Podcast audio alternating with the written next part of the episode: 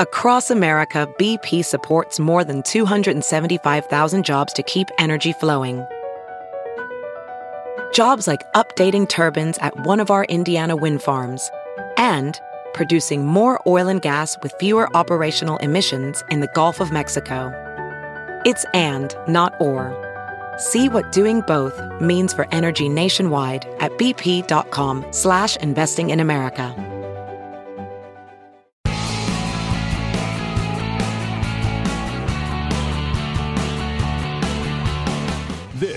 Is Bill Press and Friends on the District Productive Network.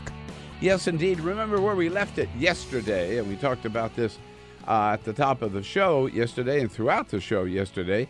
It was pretty clear as of yesterday that nine, even though Michael Flynn denied publicly, denied to the Vice President of the United States, denied to the President of the United States that he had had any conversations with the Russians before Donald Trump had been sworn in during the transition, that he had had any conversations at all, or even during the campaign with any Russian authorities about the sanctions that the United States had placed on Russia because of their seizure of Crimea and because of their uh, invasion of eastern Ukraine, and because the newest sanctions, uh, their hacking of the DNC emails and the Clinton campaign emails.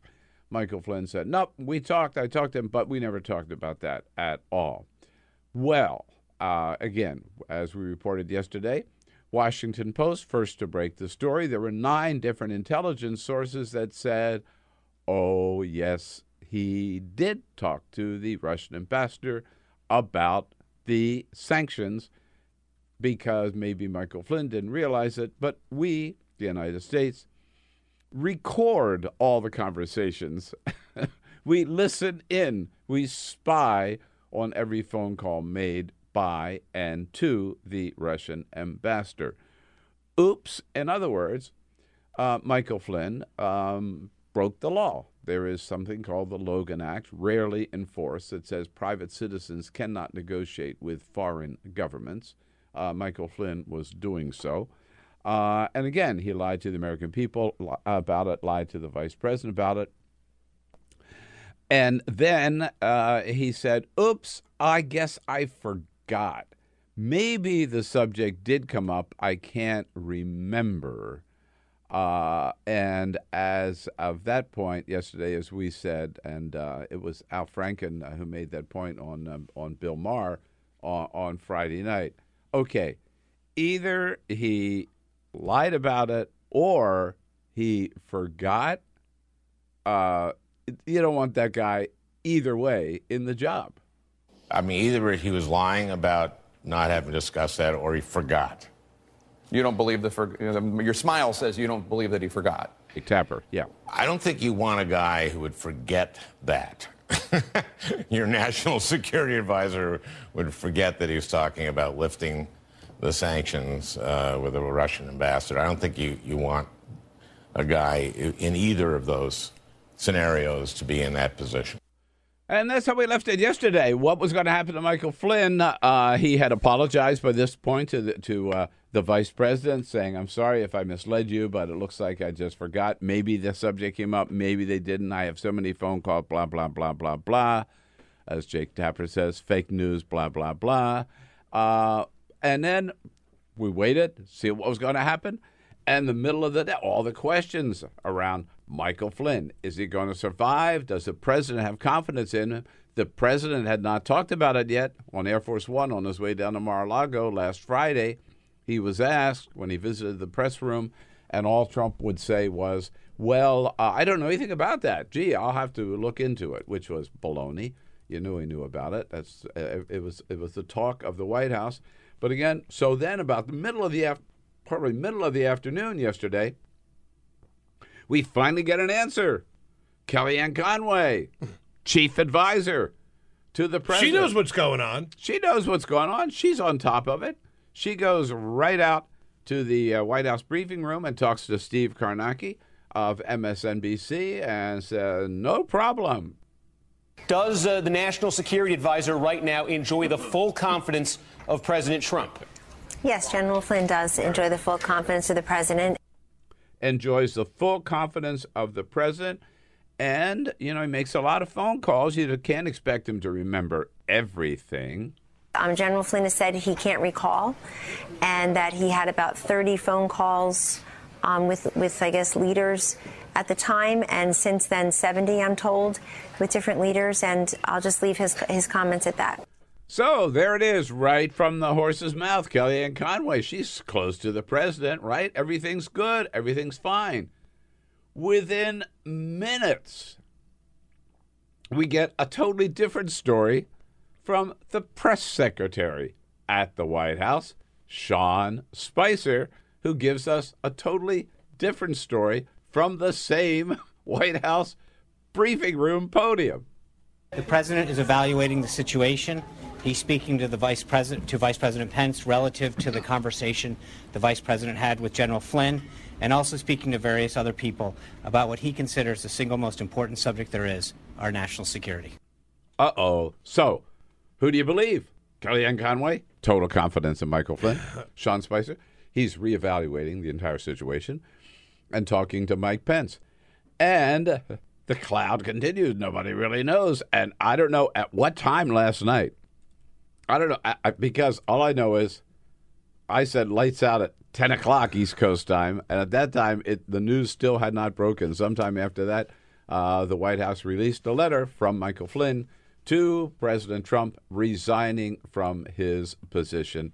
Uh, and remember, uh, and so he is out. Uh, Lieutenant General uh, Kellogg, forget his first name, has been named as the acting national security uh, advisor, and they're going to look for a new national security advisor. Michael Flynn is out talk about. This is just, we're not even one month, yeah. almost, but not even one month into the Trump administration. And it is uh, just total turmoil uh, at, at, at the White House. Oh, my God. But let's talk about him. I, I mean, look, Flynn should never have gotten this job in the first place.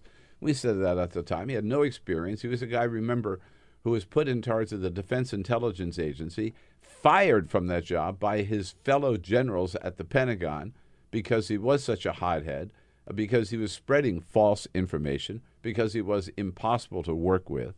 Uh, and during the campaign, this is a guy that went around for years, then after he was fired, talking about Islam as a violent religion. Um, that uh, all, he, he totally, totally, his idea to ban all Muslims from entering uh, this country hooks up with the Trump campaign goes around and gives some of the most incendiary speeches during the campaign in, and, and constant attacks on, vicious attacks on Hillary Clinton, including, remember, at the Republican National Convention. W- w- very insightful now when you look back. And, and, and this is this is the thing that really rubs me wrong. So here's Michael Flynn, right, who who is trying at least stayed on the job long enough for his contacts with the Russians, and he was attacking Hillary Clinton for her emails. Here's Michael Flynn at the at the uh, convention last July. I have called on Hillary Clinton to drop out of the race because she she put our nation's security at extremely high risk with her careless use of a private email server. Oh, oh, okay. Well, that didn't age well. Careless use of private email server. He's making careless recorded calls, secret calls to the Russian ambassador, basically saying, hey, on the sanctions, don't make a big deal of it because once we get in the White House, we'll take care of you. Yeah, yeah. How dare he go after Hillary Clinton? Same speech. We don't need any reckless president. We do not need a reckless president who believes she is above the law. Now, listen what happens. Listen what happens. Lock her up. Lock her up. That's right. Yeah. Lock her up. Leading the charge. Here he is. Lock her up. Top advisor at that time to Vice to President Trump. Can, no, I'm sorry, to candidate Trump getting the nomination uh, there in Cleveland. And finally, same speech, Michael Flynn saying, if I did something like what Hillary did, if I A guy who knows this business. If I did a tenth, a tenth of what she did, I would be in jail today. he would be in jail. He ought to be in jail today. But instead, he's out of a job.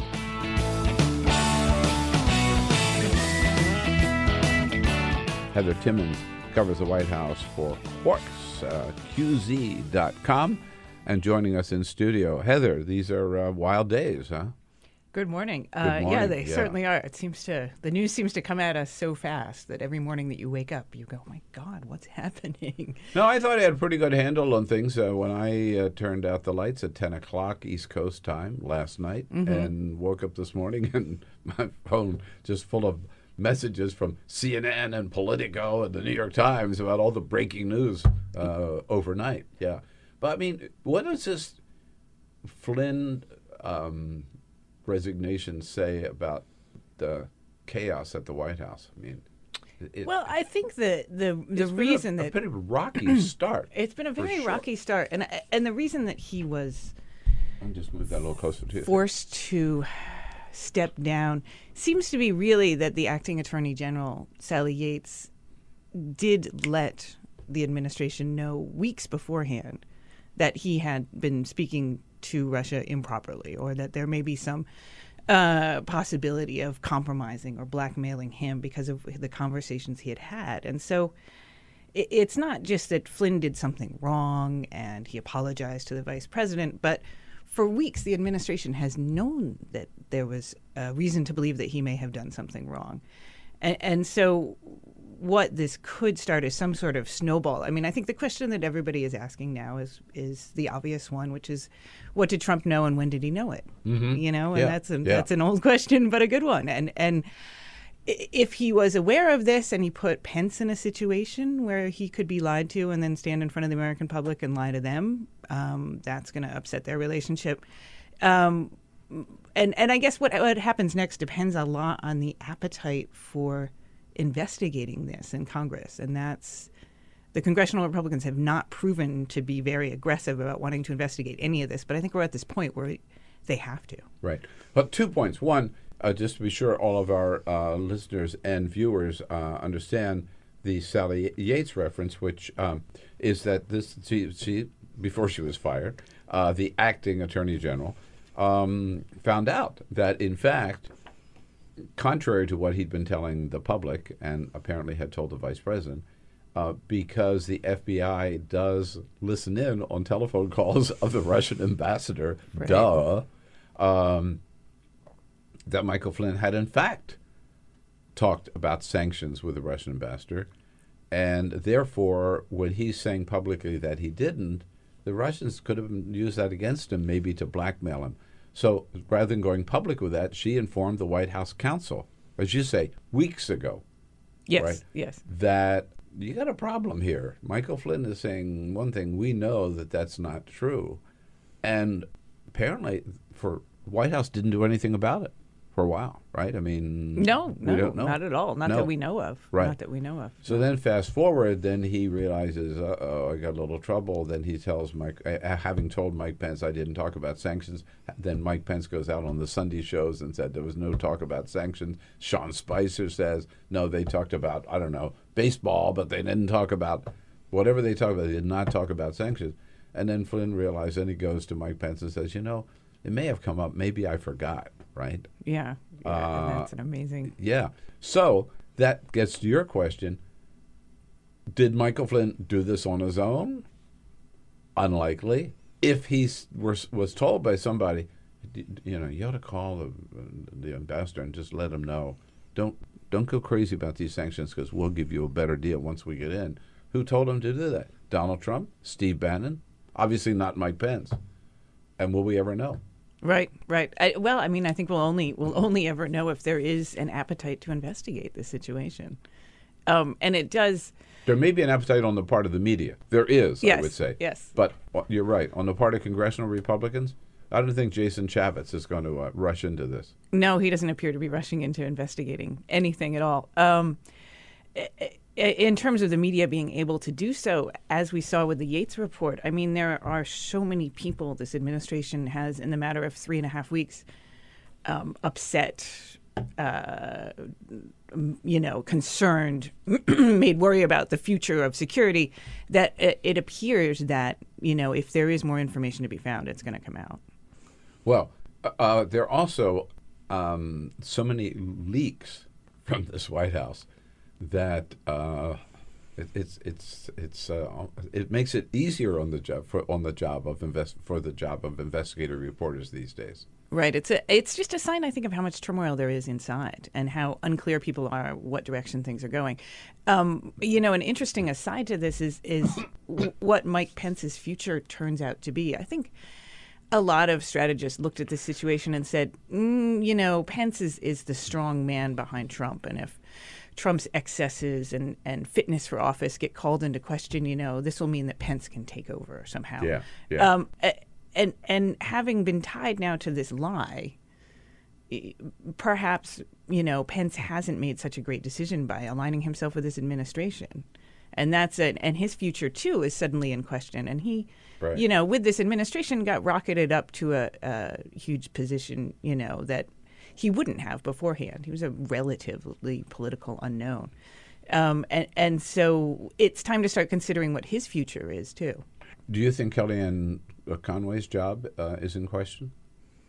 Well, he seems to adore her. I mean, the the even after yeah, she came adored, out, and he adored Michael Flynn too. this is true. This is true. This is true. Um, you know, she has she's done so many things that have been sort of shocking and surprising to the public. You know, whether it was pushing endorsing Ivanka's clothing line or just outright lying or her alternative facts line.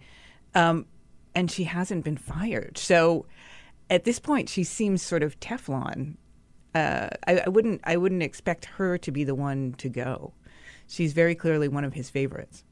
He uh, and he wanted her as press secretary at, at one point. hmm And she was supposed to quietly be doing uh, private counseling work for Michael Pence. You know, she had not taken that job in part so that she could work closer with Pence.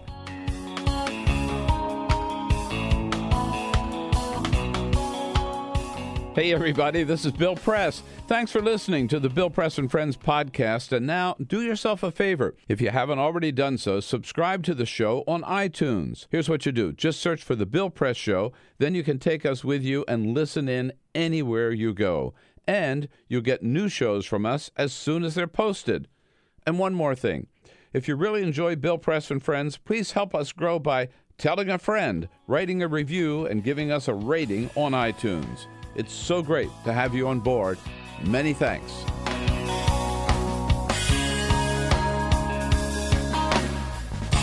Here in studio with us, our good friend, Congressman Tim Ryan from Youngstown, Ohio, Ohio's 13th congressional district, who has famously called the Donald Trump White House a shit show. Welcome, Congressman, uh, to the program. My but mom really, is so we haven't seen uh, any administrations.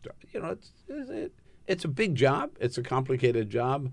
I remember Bill Clinton had some Yeah. little rough, little rough at the beginning. Barack Obama, there was a lot of stuff they didn't get right at the beginning, but nothing like this. right? Yeah, I mean, not not started. at, the, not at this level.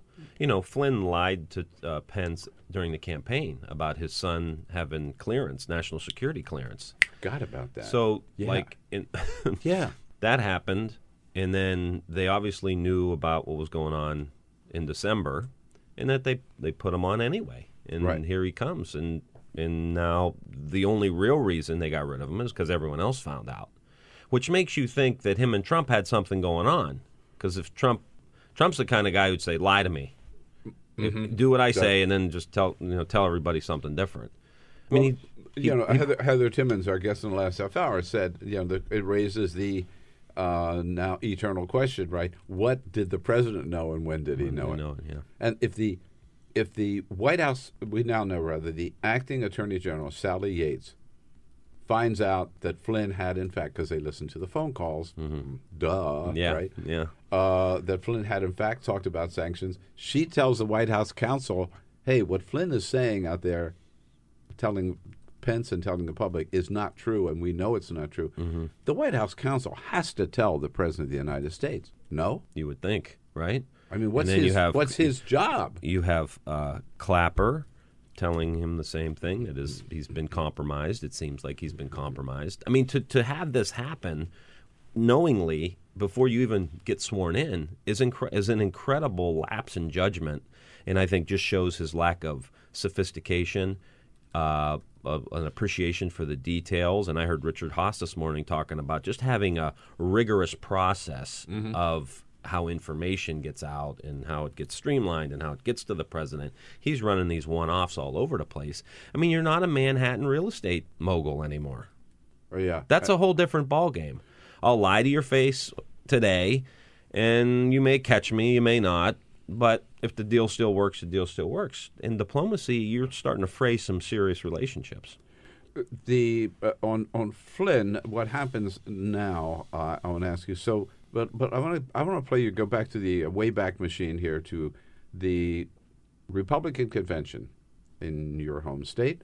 Uh, so Michael Flynn speaking to the delegates, saying, "If I had done what Hillary had done in terms of using emails, here's what would happen. Oh my! Here's what would happen to me."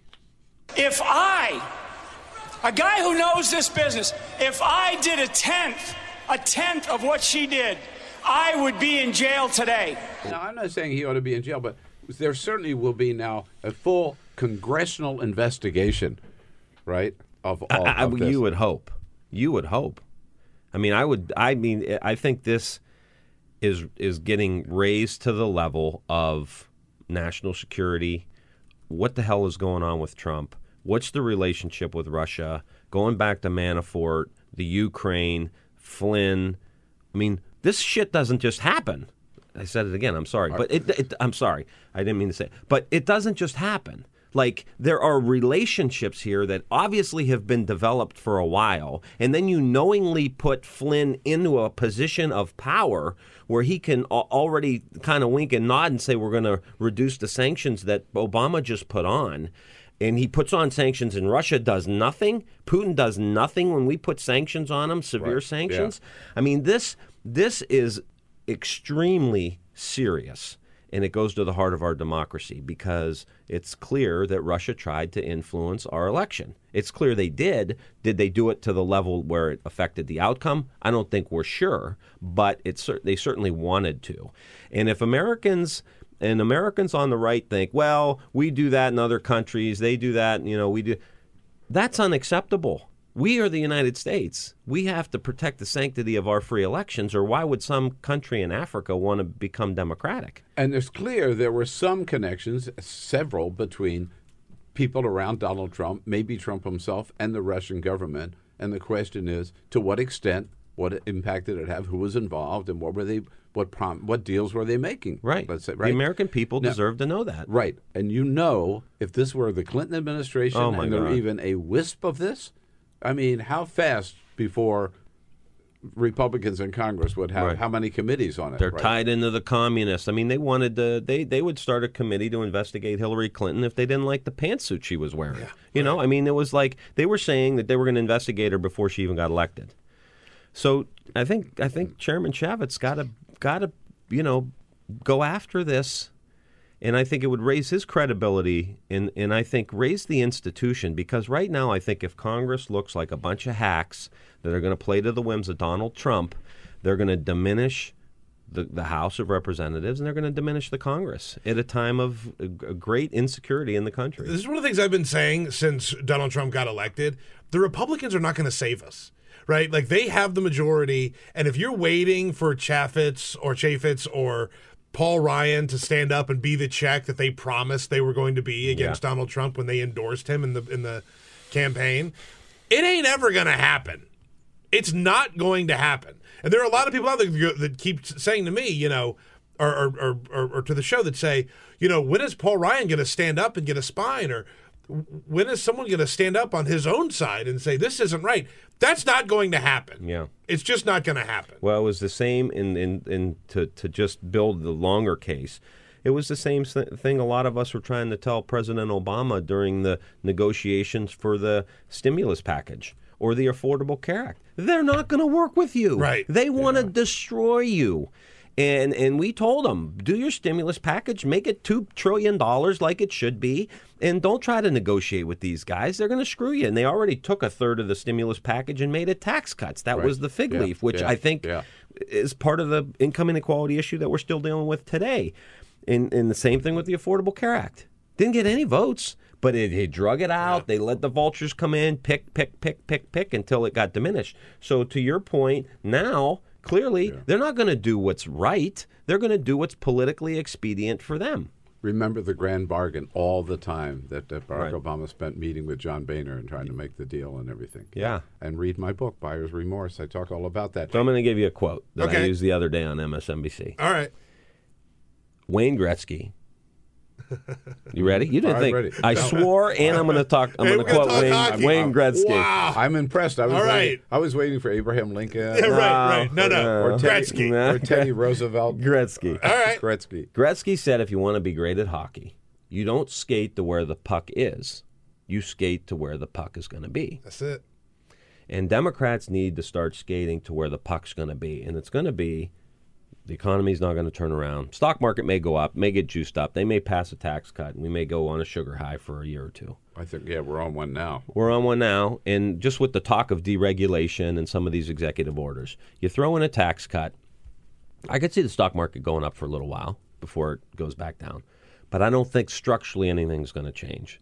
And so these people who voted for Trump in Wisconsin, Michigan, Ohio, rural areas are going to go, didn't work.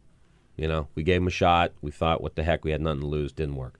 At that point, where are Democrats going to be? And we can't just rail on Wall Street. And, you know, I mean, I got it. I'm with you.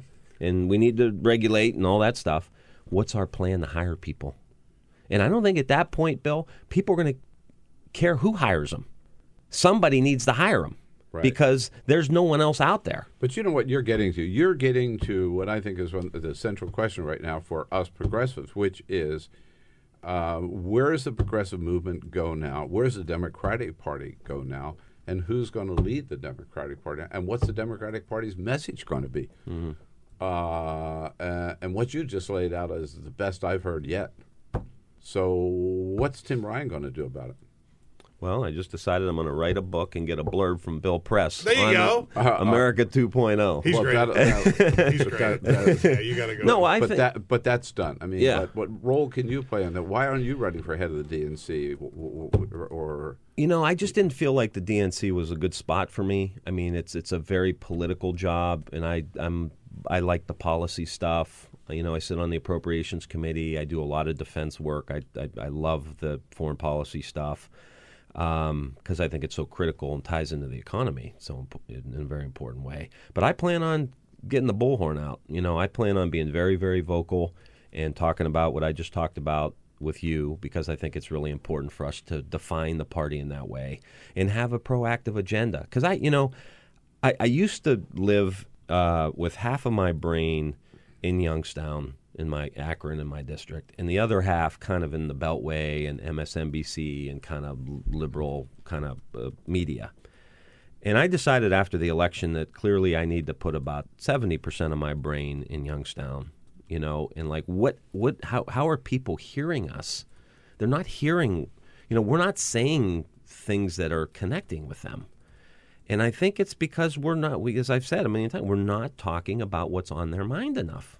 And I know it, you know, but like collectively, we're not. Not that I'm better. I mean, I think it just, this stuff happens because we're Democrats. right? But we've got to, we've got to, what is on their mind? And what's on their mind is their paycheck and their health care and their retirement.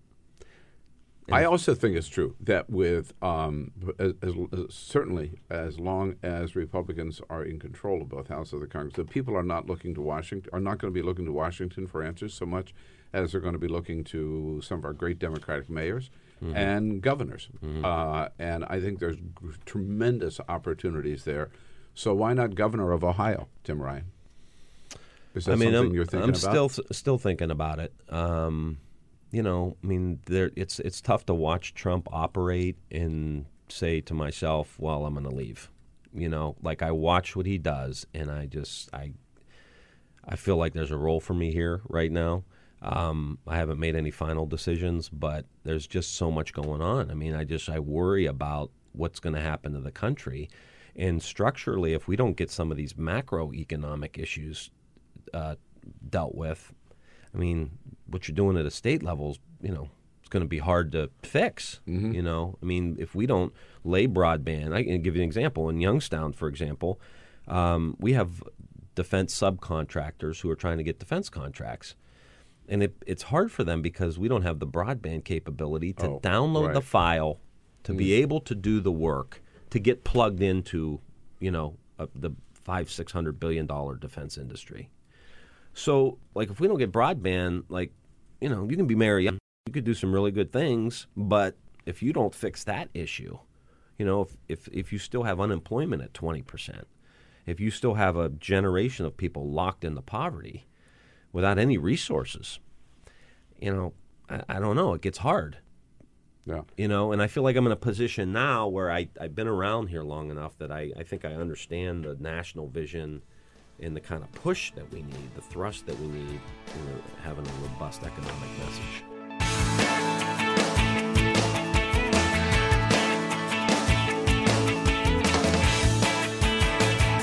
Uh, almost getting lost uh, in all the flap over Michael Flynn is what's happening to the president's Muslim ban. It is still on hold, uh, reinforced by a judge in Virginia uh, last night.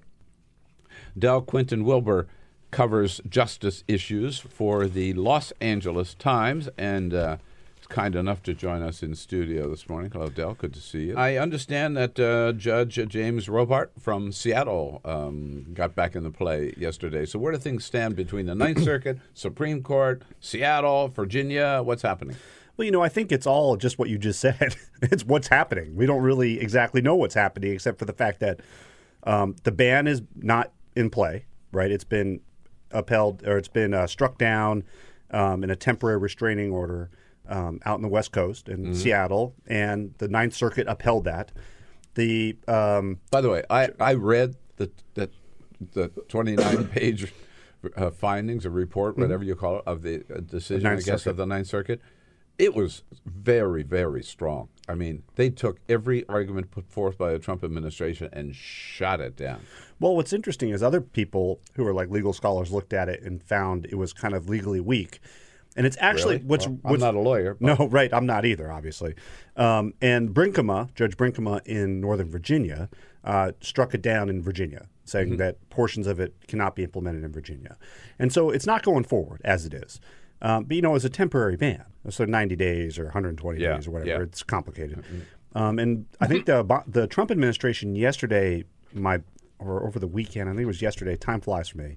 Um, talked about how they were going to, you know, probably find another way to do it. Yeah, And yeah. what's interesting to me is that, you know, what the judges have done, and the judge in Virginia too, they've looked at it and said this is discriminatory, right? It, it breaks the Establishment Clause of the Constitution. It was really a Muslim ban, and that's because what Trump had said and the way it had been implemented and rolled out, kind of in a chaotic fashion.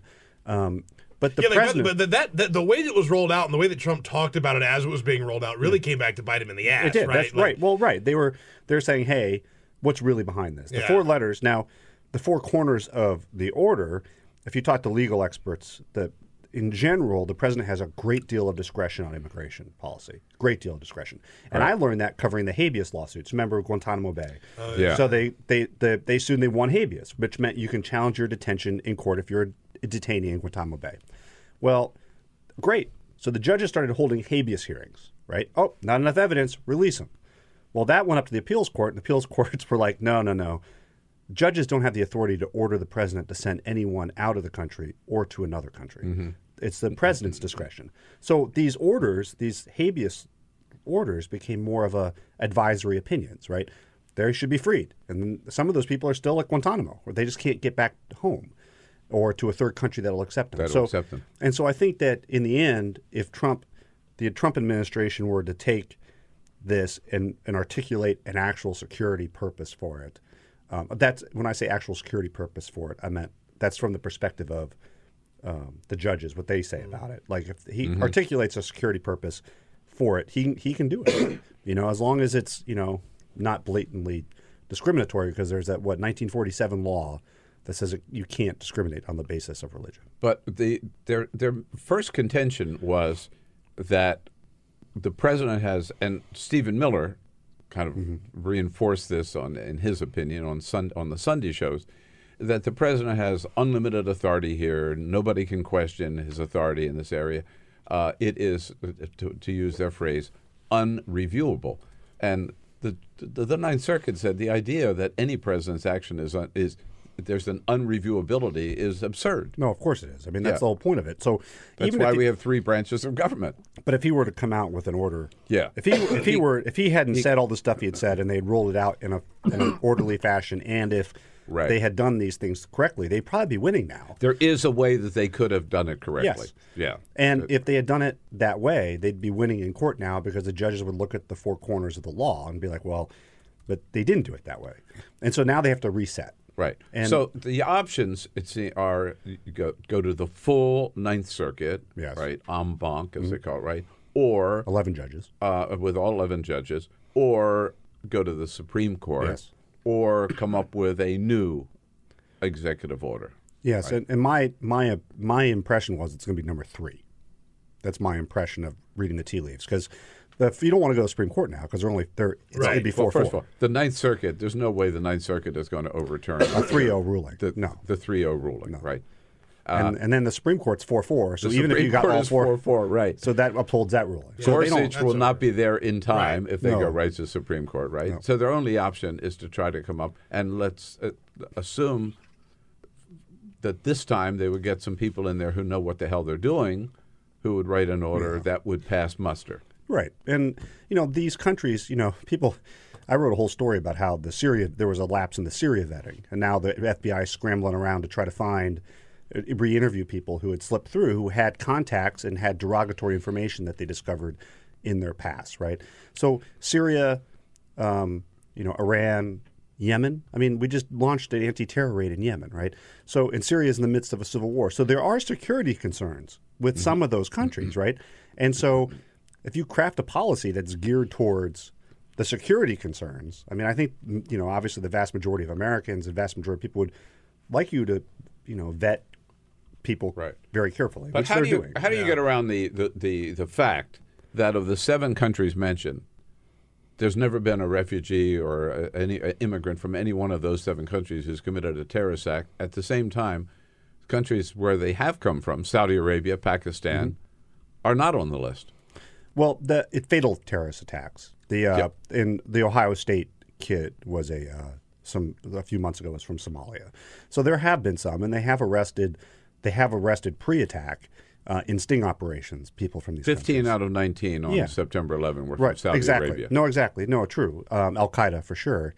Um, but right now, the United States is dealing with um, the Islamic State, and that's the one that most concerns national security officials because the Islamic State's kind of outsourced Mhm. terrorism through the. I'm working on a story now about this, and you know they they push it out li- online and find the lone wolves, the people who are mentally deranged, like Omar Mateen.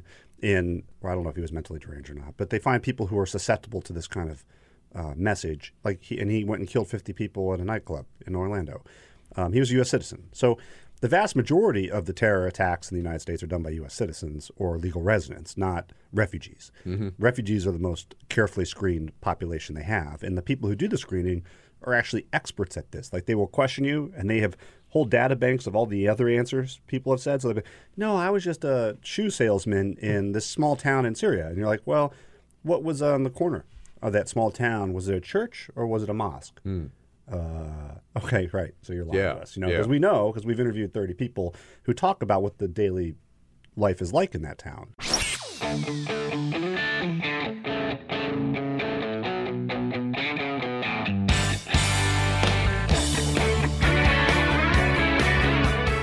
The Parting Shot with Bill Press. This is the Bill Press Show. Okay, so National Security Advisor Michael Flynn has been forced to walk the plank. I don't know about you, I call that a good start. Next step Donald Trump ought to keep it going and fire Kelly Ann Conway. After all, like Michael Flynn, she can't be trusted to tell the truth. And we've learned that she's the one, remember, who said their job was to present alternative facts and to base their administration on alternative facts. She's the one who said we shouldn't listen to anything that Donald Trump says. We should just pay attention to what's in his heart. She's the one who went to the White House briefing room to hawk Ivanka Trump's jewelry and other products, thereby probably breaking the law. She's the one that said the president has complete confidence in Michael Flynn. Uh, and she's the one that the networks have even considered banning from television because they can't believe a word she says. Yep, if you can't believe Kellyanne Conway, she doesn't belong on TV, and she certainly doesn't belong as a chief counselor to the President of the United States. This is the Bill Press Show.